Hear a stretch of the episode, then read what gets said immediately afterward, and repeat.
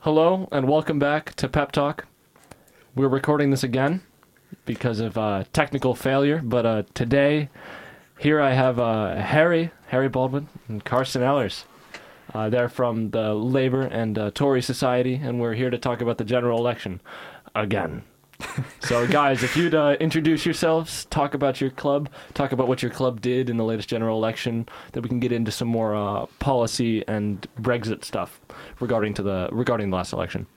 Hi, so I'm Harry Baldwin, and I'm the chairman of the Conservative and Unionist Society at the University of York. So, like all political societies, we have socials where we talk about policies, we talk about what's happening in the world, what's happening in the UK, and we have debates and where we debate each other on certain topics as well, which is always really, really interesting.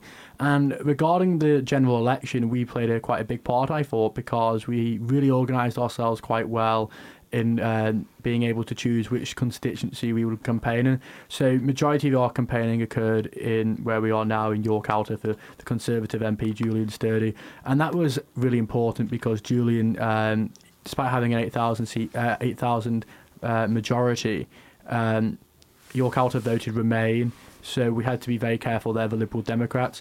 But we also focused on constituencies such as Darlington, where I know people went to. We went to Putney. Um, so we focused all across the northeast um, of England, which I think is really, really important because you've got to win as many seats as possible to win a general election.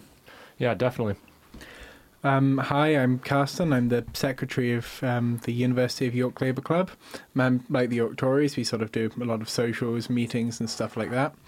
Um, in the general election, yeah, a lot of our members campaigned for the Labour Party in York Central for Rachael Maskell and York Outer for Anna Perrett. Um, although we were unsuccessful in York Outer, and we went a bit further afield as well.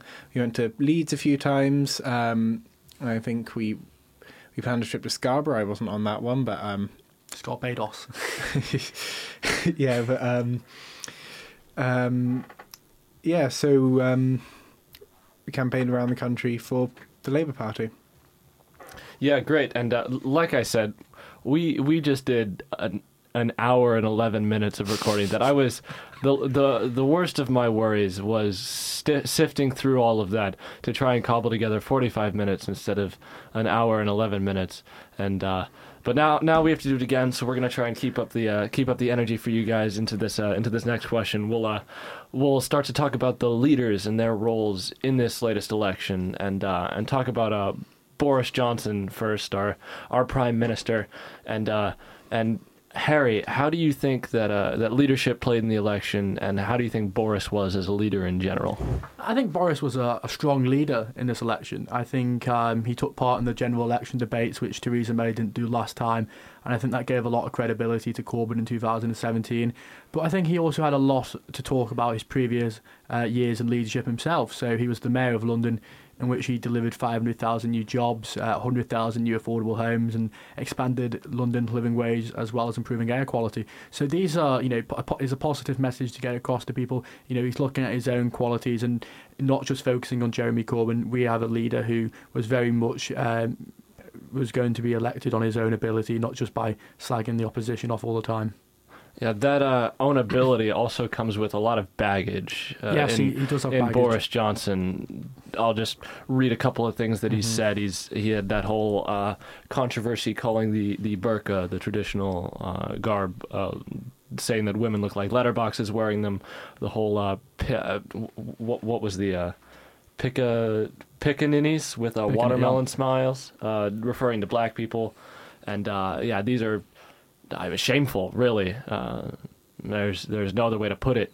And um, Karsten, we talked about earlier how this would be disqualifying for you to to vote for someone who's said these kind of things. But uh, but Harry, you you maintain that uh, he's he's still a strong leader and can overcome these past statements and uh, and still unify a country and a party. And yeah, he was able to do it. Uh, I think stop. the issue regarding Johnson was his previous career of being a journalist he saw a strategy of saying controversial things as a way to get more attention, sell more papers, and to try and further his career there. Well, you And could argue that the same tactics entered. I know. I, in- I, I, the comments he made should not be said at all because I completely disagree with them. They're not appropriate at all. And I believe I, you know, agree with what Karsten said before about you know words do have an impact. But I think you've got to look at Johnson at the whole. And you know, I will always go along the saying of you know, look at his actions, not what he always says.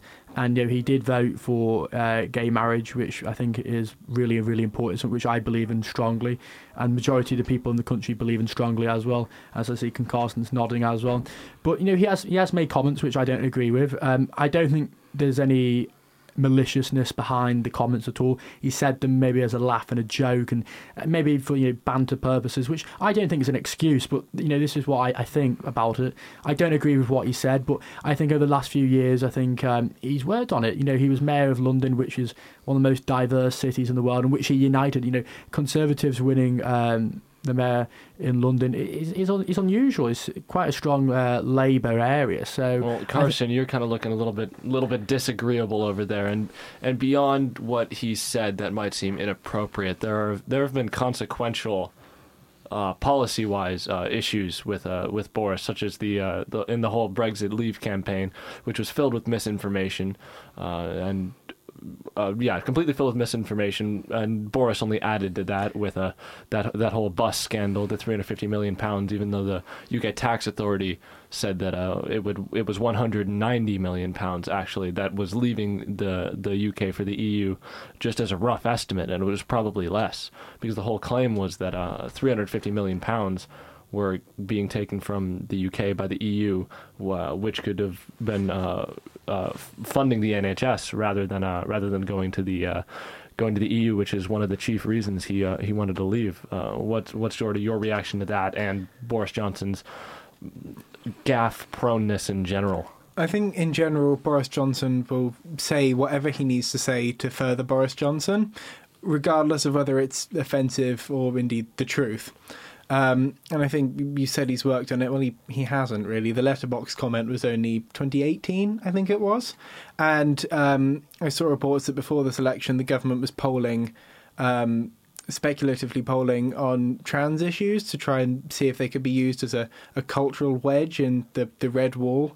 And I think that's that's fundamentally immoral. And I think he, you said he voted for gay marriage. He also called gay sex or likened it to bestiality.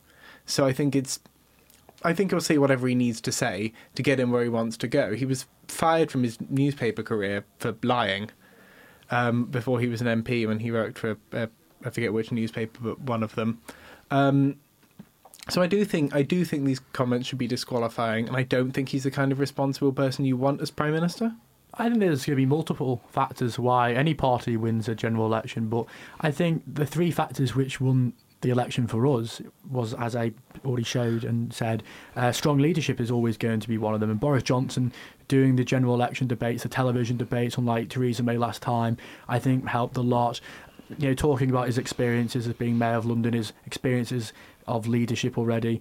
But I think we also had a really good, strong manifesto, and it was a safe manifesto because, first of all, we focused on the people's priorities, such as investment into education, the NHS, and the police force, which I think were fundamental uh, uh, uh, things which people really care about, and a majority of people in this country could get behind.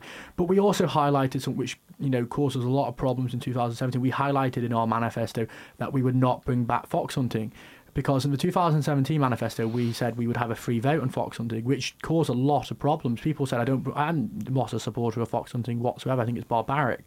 Um, but you know, mentioning it in a manifesto, saying bring it back as a free vote is always going to be a problem. So this time we played it safe and we we ensured that uh, we would not bring back fox hunting to vote at all. And I think one thing that was really important for us, and you know Karsten would agree, is having a, po- a positive and clear message throughout the campaign. So the amount of times when I And was Boris out- was able to deliver that. Yes, I think he was able to deliver that. You know, the amount of times people said to me, "Get Brexit done" or "Unleash Britain's potential." It was a clear, it was a simple message which people remembered, but it was something which people resonated with because we had a referendum in 2016 in which we voted to leave the European Union. Brexit at the moment should be done and dusted with. It should have been done on the 29th of March, and unfortunately, it hasn't been. And we knew that one of the main reasons why Brexit hadn't been done is because Labour kept, you know, di- you know, had more dividend, they had more delay, and mm-hmm. they kept blocking the deal. They weren't prepared to accept no deal either. So we had to go down a route of going to the people one more time and saying, "Is Brexit what you want?" And they said yes. And uh, we'll get more into the message in a little bit, but let's stay on the on the messenger and look a little bit at Jeremy Corbyn. Karsten, this is a, a difficult question for any Labour supporter, but did uh, did Corbyn do enough to dispel the allegations of anti-Semitism throughout the campaign, throughout his career? I don't think he did. I think he completely failed on this, and I, I won't defend his record on it, um, and can only apologise on behalf of those of us in the party who were trying to do more. Um, I think it was it was weakness. We should have gotten rid of the the questionable figures in our party far earlier. We should have taken far stronger action and listened to uh, groups like the Jewish Labour Movement um, when they raised concerns. But you'd still consider voting and uh, encourage others to vote for a man who called the leadership of Hamas and Hezbollah friends. Uh, this seems to me, especially as an American, which uh, uh, looking at British politics uh, from a from an American perspective, this would be disqualifying beyond belief for any American politician. I think So, Jeremy, do you do you still do you think that Jeremy you can vote for Corbyn- him in good conscience? Jeremy Corbyn never expected to be leader of the Labour Party or prime minister up until about 2015. Um, and I think that during his parliamentary career before that, I think he often tried to champion causes and groups that weren't represented across the rest of the political spectrum. And this did mean that he associated with some figures that he might not have done had he had ambitions of higher office. And Would that not just be his true beliefs on display because he didn't think that it would harm him? I think he personally I don't think he I don't think he did it out of malicious intent. I think he was just simply not he wasn't really thinking about the potential image of it because it didn't really affect him as one of one anonymous slightly anonymous backbencher. What he what, what he said what he did wasn't covered to the same extent. Um I mean he as someone he's often someone who condemns political violence quite a lot and he's he's very very against violence. He's a vegan pacifist. Like he's not he he's hardly some sort of But words militant. words matter, as you ta- as you said to Harry not too They long do. ago, and and I, I'd like to give give you a chance to talk No, about your a, views a on quick Corbyn question. here. So you talk about um, Jamie Corbyn would not have called Hamas and Hezbollah friends if he knew at some point that he would be running for leader, Labour leadership. So do you think it's appropriate for any backbencher to call terrorist organisation friends? To be honest, no. And I think this is what I meant earlier. Jeremy Corbyn should have apologised and should have dealt with his former record more strongly than he did. I think he has apologized for that. I think I think he I, I believe I think he the. Hamas and the Hezbollah stuff he's apologised for, but it's more. Um, when I say he didn't apologise, I was more referring to the Andrew Neil interview, yes, where he didn't say that, uh, sorry for anti-Semitism until extremely pushed. And with the Um, Andrew with the Andrew Neil interview especially, it was quite striking uh, when he Jeremy Corbyn refused to condemn anti-Semitism four times, and it took a I I don't know from especially just uh, from a more American perspective, it would seem like any politician who who refuses to condemn the anti-Semitism rife. Uh, I mean, I think rife I think is it was wrong. Um, I think he he's wrong to not apologise for it. I think he just I think they get leaders tend to get quite defensive um, when they're attacked. You always um, sort of hear about the the Blair bunker in the end when he was being assaulted by members of his party wanting him to quit. The Brown bunker in the latter days of 2010. The Thatcher bunker. They always get quite defensive within their own inner staff, and I think they get um, quite frustrated about it. He wanted to talk about other things, but I think it was it was wrong of him. And But it's that not interview made me no, I, I think he I think he should have done that, but I think I would have voted overall, I, and I did vote Labour um, based on the wider change to the economy. Um, I he has condemned anti-Semitism. It was a failure to apologise, and I know there are those within the party who are trying to uh, trying to improve our party on the issue, and I think it has improved in the last year compared to what it was in 2017, 2016. Harry, does the anti-Semitism within the Labour Party disqualify it from government, or disqualify it from your vote for government in your eyes? I believe it does. Having an investigation by the Equality and Human Rights Commission since May regarding anti Semitism, which is something really concerning for the Labour Party, and I think it put a lot of people off, as well as 87% of Jewish people in a survey said that they would be concerned if Jeremy Corbyn became Prime Minister. And when you have the Chief Rabbi coming out saying Corbyn's not fit for high office, these are really concerning, you know, comments by a certain religious group. And it's a sad, it's really sad to see that as well because you know I've got friends in the Labour Party who are really good, decent people. However, it has been taken over at the moment. I think it's been poorly led by Jeremy Corbyn, who has allowed anti-Semitism to grow within the Labour Party. Because you know I think Jeremy Corbyn is anti-Semitic, but I do know people within the Labour Party who are very good, honest, decent people who we have disagreements on politics, of course, but um, I think at the moment he his leadership has been awful, and he's allowed it uh, to go on for too long. Well, let's talk about his leadership a little bit more beyond anti-Semitism. I, that might. I don't think that that defines him, and especially to you, Karsten, it doesn't define him. What does define Jeremy Corbyn to you? What makes him effective leader? He was able to galvanize youth support in two elections now, right in a row. Uh, what what makes him a good leader, and what makes him a leader that earned your vote? I think that he wasn't a typical politician and that he really seemed like he cared about about people. Not he didn't just care about them for their votes. He genuinely cared about about their struggles and what they were going through. That's what seemed different about him to me, and that's what um, I think attracted me and a lot of other young people into supporting Labour.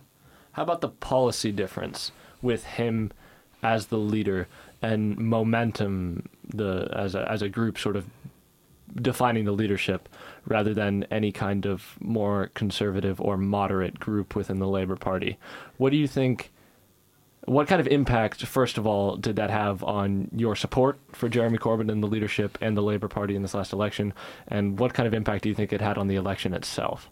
Um, well, I think the infighting within the Labour Party had a hugely detrimental effect on us and our performance in the election because it's been widely covered and it does it, it does affect your perception of a leader if they can't control their own party, can they control the country? That sort of line. Um, but I think, I think that that was the fault of both sides, without willing, without wanting to sound like a Lib Dem. Um, they, I think the you'd never dare.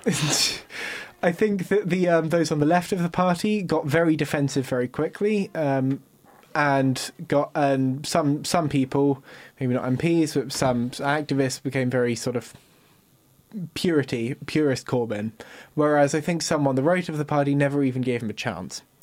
Um, and so I think I, I, think both of those affected it, and um, um, and and lowered his leadership ratings, along with the anti-Semitism, which again I've said I, I won't defend his failure on that. Um, was he the right choice for, for a leader then? If he in has 2015, all of these in 2015, in 2019, and 2017 um, in general. Because in 2015 person, it would have went into 2015. Election, I probably so. would have. Um, Did you vote I, I, I wasn't um, a Labour member in 2015. Member. I joined in 2017, so I have never voted in a leadership election. But I probably would have voted for Andy Burnham in 2015. Um, um, 2016, I'm not sure. But um, I no, I think he had he had his principles, which were his main strength, um, and I think his, his, his principles were what stuck out. But I think he he wasn't effective in controlling the Labour Party, which wasn't helped by the, the, the parliamentary Labour Party itself, and he fundamentally failed on anti-Semitism, which they all of these problems feed into each other. The anti-Semitism yeah. frustrated the MPs, which made them they attacked him more, which meant his supporters became more angry at them, and then um, the MPs are afraid of getting deselected, etc., etc., etc. It all it all fed back and ultimately made us look weak and not not like a government in waiting to the British public, which is why we failed. And moving on a little bit more towards policy and away from leadership, both parties uh, had manifestos. One was a little bit shorter and a little bit more focused, as we uh, as we uh, we already said in the last recording. But we will uh, we will march on and say again. Uh, there was a 64 page manifesto from the conservatives, and I think around 104 or 108 if I'm uh, if I'm not mistaken, from uh, from Labour, which seemed a little bit more disorganized. It started with the environment, which is a very important issue, but in this election, wouldn't you agree that Brexit was the issue and was one of the reasons why Labour flopped in getting the votes that it needed to even approach anywhere near a governing majority? I think Brexit was, yeah, it was, it was the main issue of this election. Um, and I think w- we had a, a manifesto. I agree with pretty much all of the policies in there. I am a Labour member, but um, I I think it. I can't remember who the quote was from, but they said it came across more like a shopping list than a story. It wasn't Sure. connected. It didn't. It didn't have a simple three-word message like "Get Brexit done" that punched through. And I mean, even our 2017 slogan for the many, not the few, was a bit more more sort of clear than our message now. What is what is that message? I think the slogan was "It's time for real change," but it Every, was every really uh, party fighting in the opposition is always going to use a very similar slogan. That's similar to the Democrats in 2016 or something. Or- Ah, what was that? Uh, I couldn't just, even tell just, you. it, it didn't. I never met anybody. Never materialized. I never met anybody who ever said to me, "It's time for real change." I met people who said, "Let's get Brexit done, unleash Britain's potential," and I even met people who said, um, um, "For the many, not the few." That's But, that's what um, I thought that their was just message was. It was just lost. I mean, I um, I read an interesting article in the aftermath of the election from the Open Democracy website that said that essentially one of the tactics of the Conservative campaign, according to the author, was to muddy the waters a bit and to make politics very confusing, very tired for people, very tiring to pay attention to. So, with a lot of claims like the 50,000 new nurses, of which 20,000 turned to already be employed, or the 40 new hospitals, of which there are only really six, um, and things like that, to throw throw facts and figures there, confuse people, and then cut through that with a simple, clear message. And our our message got lost behind the um, all of this noise, and I think that was one area where we failed. but but you, you don't blame the muddy waters for your failure, though. I mean, I think it's part of it. I think the Conservatives, if that was their campaign strategy, they certainly did it very well. I think we also failed to um, coordinate our message to cut, cut it through. I think a number of factors led into it. It wasn't just Brexit, it wasn't just leadership, it wasn't just our messaging, and it wasn't just your campaign. I think it all it all um, came together to produce a result. Yeah, and Harry, could you highlight some of the some of the promises in the manifesto, some of the policies that you agreed with the most that you that you believed after knocking on people's doors, after meeting meeting people on the campaign trail? What policies did people really believe in? What got them excited to vote conservative? I think the main reason and the main policy why people voted Conservative in this election was because of Brexit, and Yeah, that's agreed. been that's I, I been think shown. all, I think we all agree and, and that, that. been shown with the stats and the data. So, if someone would have said to me um, back in 2015 that the Conservative Party would be winning se- seats such as Sedgefield, Tony Blair's former, former constituency from Laura Pidcock, or East Bromwich East um, from Tom Watson's former seat, or Leigh, Andy Burnham's former seat, Bolsover, which has never even had a Tory um, MP, um, Bishop Auckland, which has the fantastic Dehenna Davison, uh, a newly elected Conservative MP. People wanted to get Brexit done. These areas voted to leave the European Union, and we voted to leave in 2016. And you were amazed yourself when we were talking before how long it's gone on for. And people are sick and tired of Brexit. And people voted for Brexit. Ultimately, people voted for it, you know, 52 48. And the amount of people I met um, who said to me, you know, I'm a Remainer, however, uh, leave one, and we've got to get on with things now. Yeah, and, And, that that is one thing that that really is is striking with the comparison in Brexit policy between Labour and the Conservatives, where Labour said, "Let's renegotiate another deal. It'll take maybe another year. Let's put it back to the people. Another vote, another referendum." Whereas the Conservative message had the democra- had the element of democracy of the last referendum think on its side. So it made it made the the Remainers who said, "Okay, this is what the country voted for," and the the the people who voted leave, both on their side. I think people understood the difficulty of, of achieving a new deal. Uh, the European Union have already rene- renegotiated with us once, so the idea of opening it up again is going to cause problems. But what incentive has the European Union got to give us a new deal? Yeah. For example, if Labour did get into power, because majority of your shadow cabinet is Remain. So going into negotiation and saying, "Oh, we're, you know, can we have a new deal?" You know, you can't do it if you don't believe in it.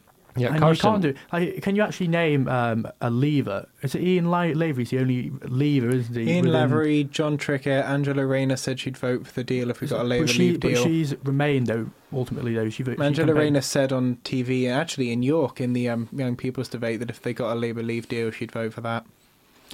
Well, just in in general with the the campaign was the Labour Brexit policy to renegotiate and put it back to the people for a, a vote on the renegotiated deal along with leave or uh, I'm sorry, remain. Was that the right policy?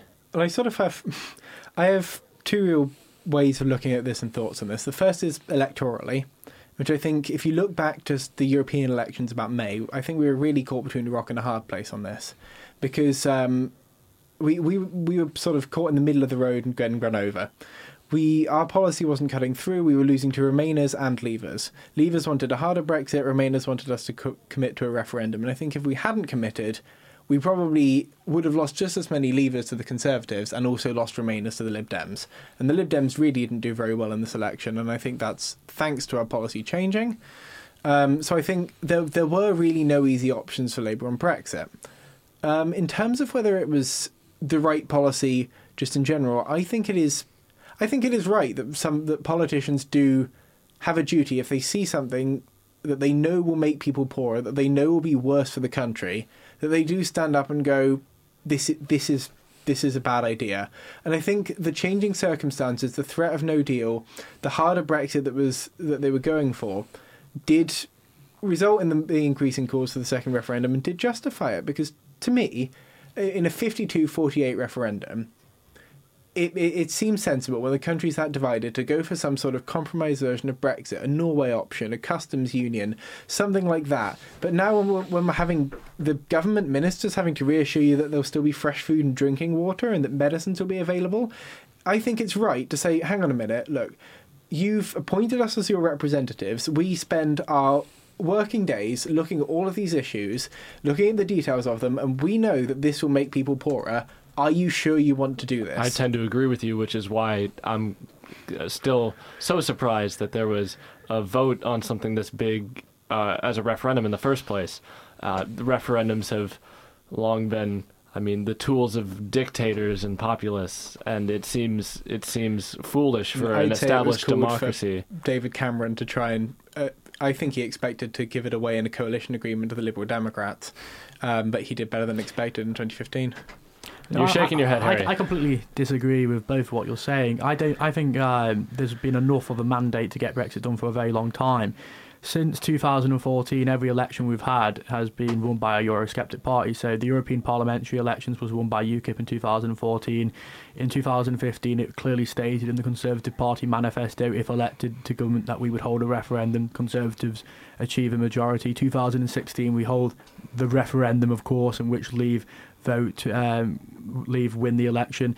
2017, we hold a general election in which the Labour Party were promising uh, to respect the will of the British people, and 80% of the vote went to parties who vowed to respect the will of the British people.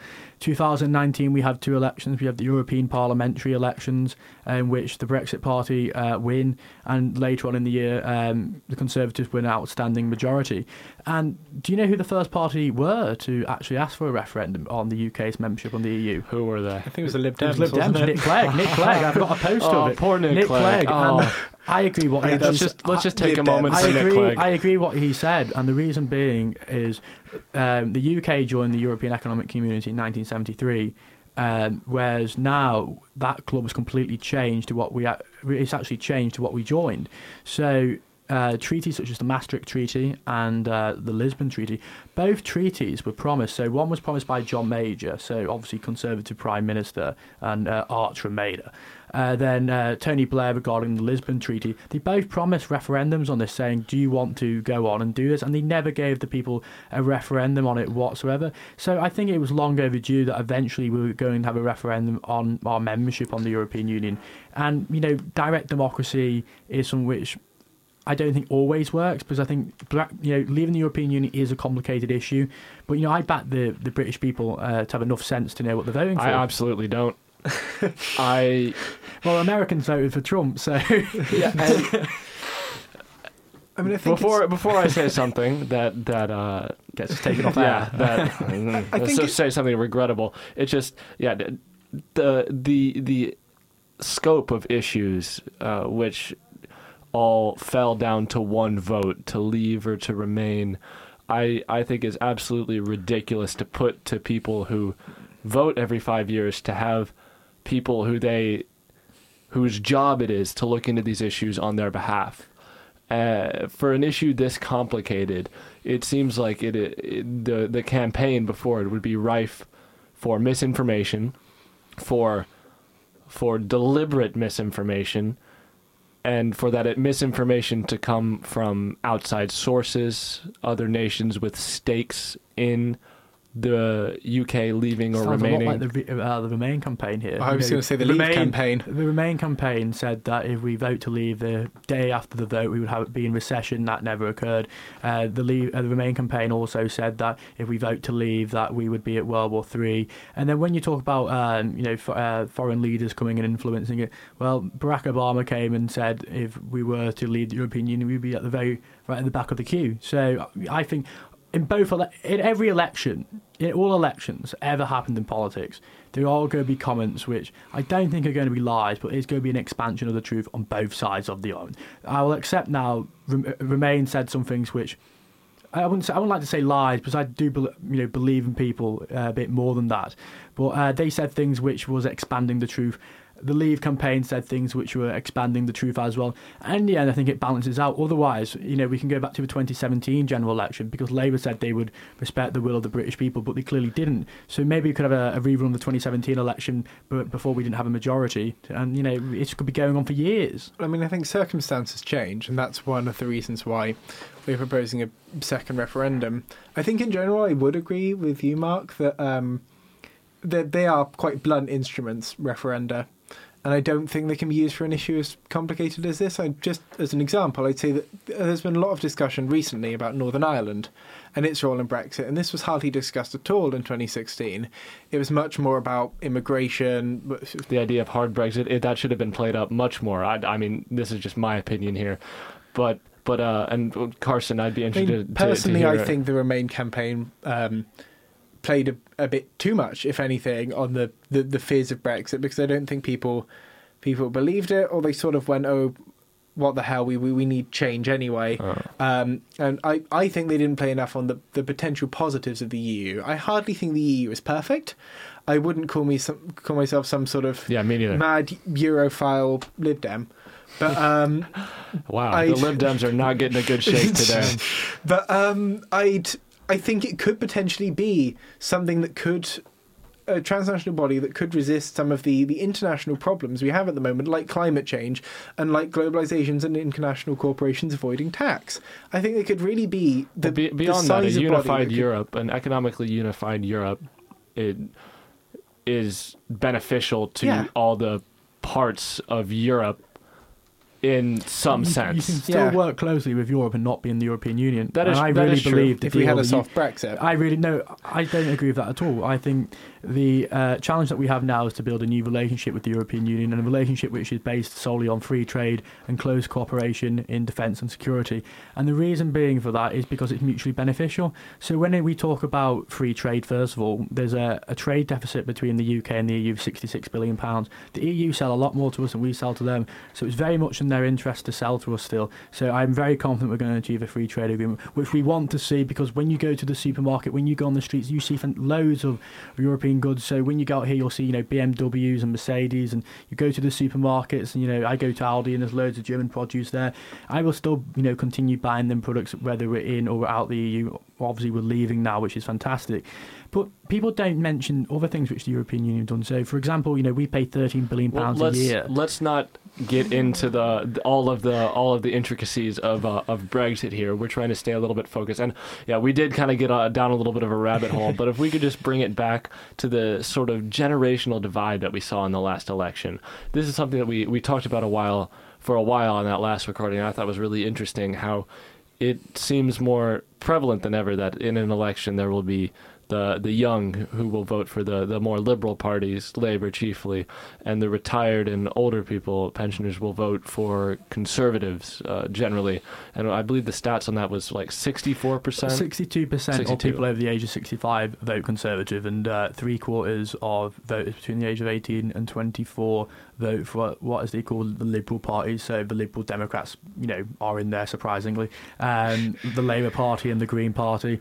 And I think the reason being for that, I think there will always be a generational divide. I think there's been a generational di- divide for a very long time in the country and in all uh, political systems across the world. Um, but it changes. There there is a theory out there: the older you get, the more conservative you get, and I believe in that theory completely. Otherwise, the Conservative Party would not be a party which is continuing its elect- election success. Um, so I, I I think people do get older, um, and I think they you know grow up and uh, eventually start seeing the realities of the world, and they start paying their taxes, and eventually they do t- turn to be conservatives. Uh, Karsten, you're you're you're cringing I over mean, there. I think that Let- theory, let's that, that that theory, the old, um, if you're not a, a liberal when you're in university, you have no heart. If you're not a conservative when you're older, You you, have no brain. brain. I think it's just condescending. There has always been a, a a generational divide, but I think it has really gotten bigger in the last few elections. They offered a a meaningful and actual change from the other parties. In 2015, I think a common criticism of us was we were a bit too too close to the Conservatives. We were a bit too sort of Tory light. Whether that's fair or not is up to you. But there was a at least a change in narrative, and on many issues, um, the actual change was refreshing. Moving right along to the U.S. One one thing that I wanted to bring up, being being American, and my my main uh, my main interest is definitely U.S. politics. Uh, even though I'm going to have to talk a lot of UK politics on uh, on this show, and I'm looking forward to that and really learning a lot more about UK politics. So I'd like to thank you guys. Uh, Again, for coming on and helping to educate me a little bit about the UK political system, but there seems to me to be uh, several threads and themes in the UK which are connected to political circumstances and political themes in the US. And lots of political commentators have pointed to the sort of Thatcher, Reagan, Blair, Bush, uh, 2016 uh, Brexit referendum result, uh, election of Donald Trump as connected in some way. Maybe not uh, overtly, but but there's an implicit cultural sort of maybe populism thread that connects, especially the 2016 Leave vote and the Brexit or uh, the 2016 yeah Leave vote and uh, Donald Trump being elected. Am I am I completely off base there, Harry? I think there's a bit of a balance between both of them. I think there are a few examples of um, linking the trends because you know the UK and the US share a lot of culture. They share a lot of the you know globalization in terms of trends as well. But I think in terms of the election of Donald Trump, I think one of the fundamental factors there is because I don't think in American politics that any party has stayed longer than two uh, two terms, and that is something we we discussed about previously. Um, I also think Hillary ran a really poor campaign where she wasn't in touch with the working people. She You're- didn't go to Michigan, Wisconsin, or Pennsylvania, Exactly. So you, you're, you know, you yourself being from Ohio, uh, Mark. Um, which uh, is becoming more and more red. exactly, and I, I think I should have mentioned this before. I think Trump was in touch with working class people, whereas Hillary Clinton wasn't. I think majority of working class people want three simple things. I think they want job security, so they can you know go to work every day, have that uh, regular income coming in. They want low taxation, so they can keep more money of what they earn. And I think the third and final one, when it comes to it, is they want um, good public services, and Yeah. they and they understand the way to have good pu- public services is by having a strong economy. If you don't have a strong economy, you don't have the resources and the finances in place to support that at all. I think there are a few similarities in terms of American and British politics, but I think you can't link them for definite. You know, comparing Bush and Blair, you know, in terms of a political spectrum, they're very different individuals. You know, Bush was a very liberal, centrist, um, Labour prime minister, whereas uh, B- Bush was, um, you know, on the other side of uh, he's you know he's Uh, socially I'm- conservative. I am more talking about their joint sort of uh, foreign policy intervention, yeah, that famous 2003 liberal vote. interventionism. Yeah, Yeah, uh, which which would more ideologically uh, intertwine them. But our, the two nations do have a sort of politically connected history, of course. more positive after 1812, more negative before.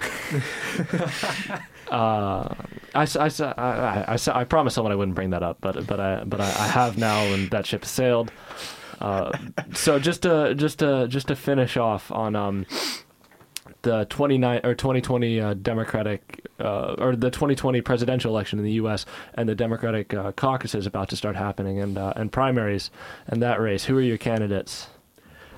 Personally, I support Bernie Sanders because I think, well, ideologically, he's pretty similar to me. And also, I think he's the candidate that can appeal to a lot of these areas that did vote for Trump and that are crucial for winning the election, like Michigan, Wisconsin, Pennsylvania, Ohio, those sorts of areas.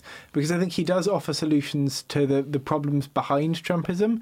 Um, rather than just being a candidate like, for example, Joe Biden, whose campaign is mostly focused on not being Donald Trump. Oh, he might say some slightly controversial things about being friends with segregationist senators, but at least he hasn't actually said that Mexicans are rapists. Oh, he might be slightly creepy to women, but at least he hasn't actually boasted about sexual assault. It's sort of not being not as bad as the other one isn't a good campaign strategy, and I think that's where the Democrats failed in 2016.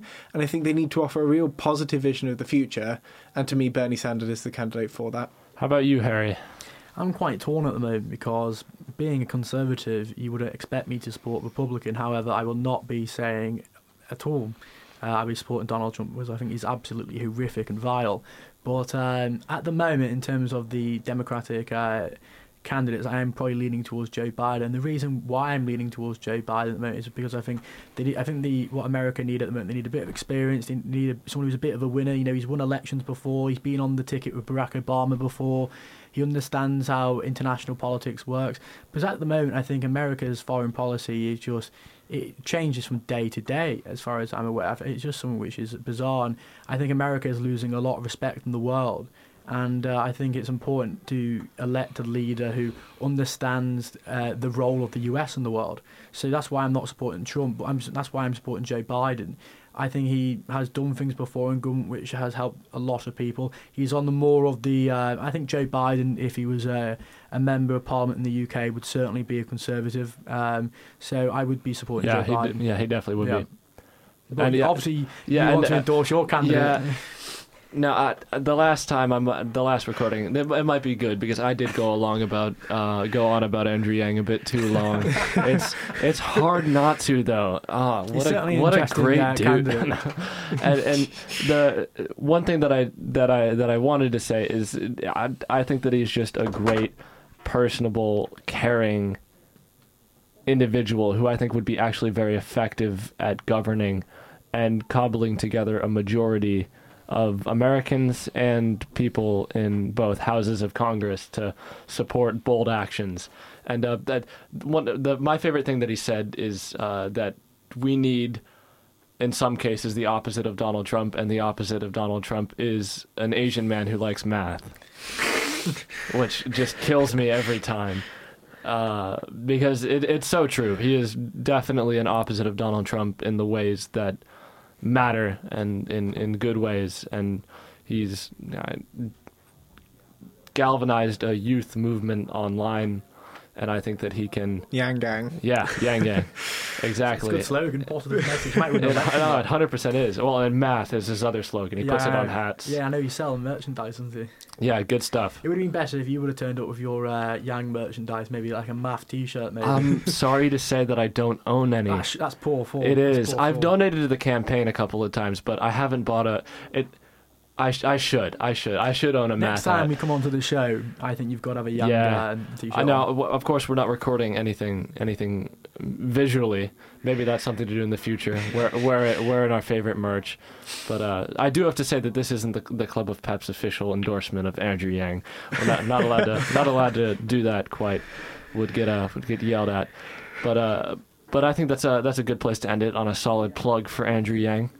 Uh, on our second recording, Make sure you sa- uh, save this recording, though. yeah. Yeah, you see- oh, see, see the button? that was the problem it. with the last one. We can't do I- third one. this, I don't even think it's my fault. I, I actually just think that it's the, the system which completely screwed up because I hit end recording and then walked over to get uh, one of the people helping at the station here. To to save it, to help me save it, and then it was gone when I came back. See, I'm convinced that they just deleted it while I was gone. They, they- it's all a big conspiracy.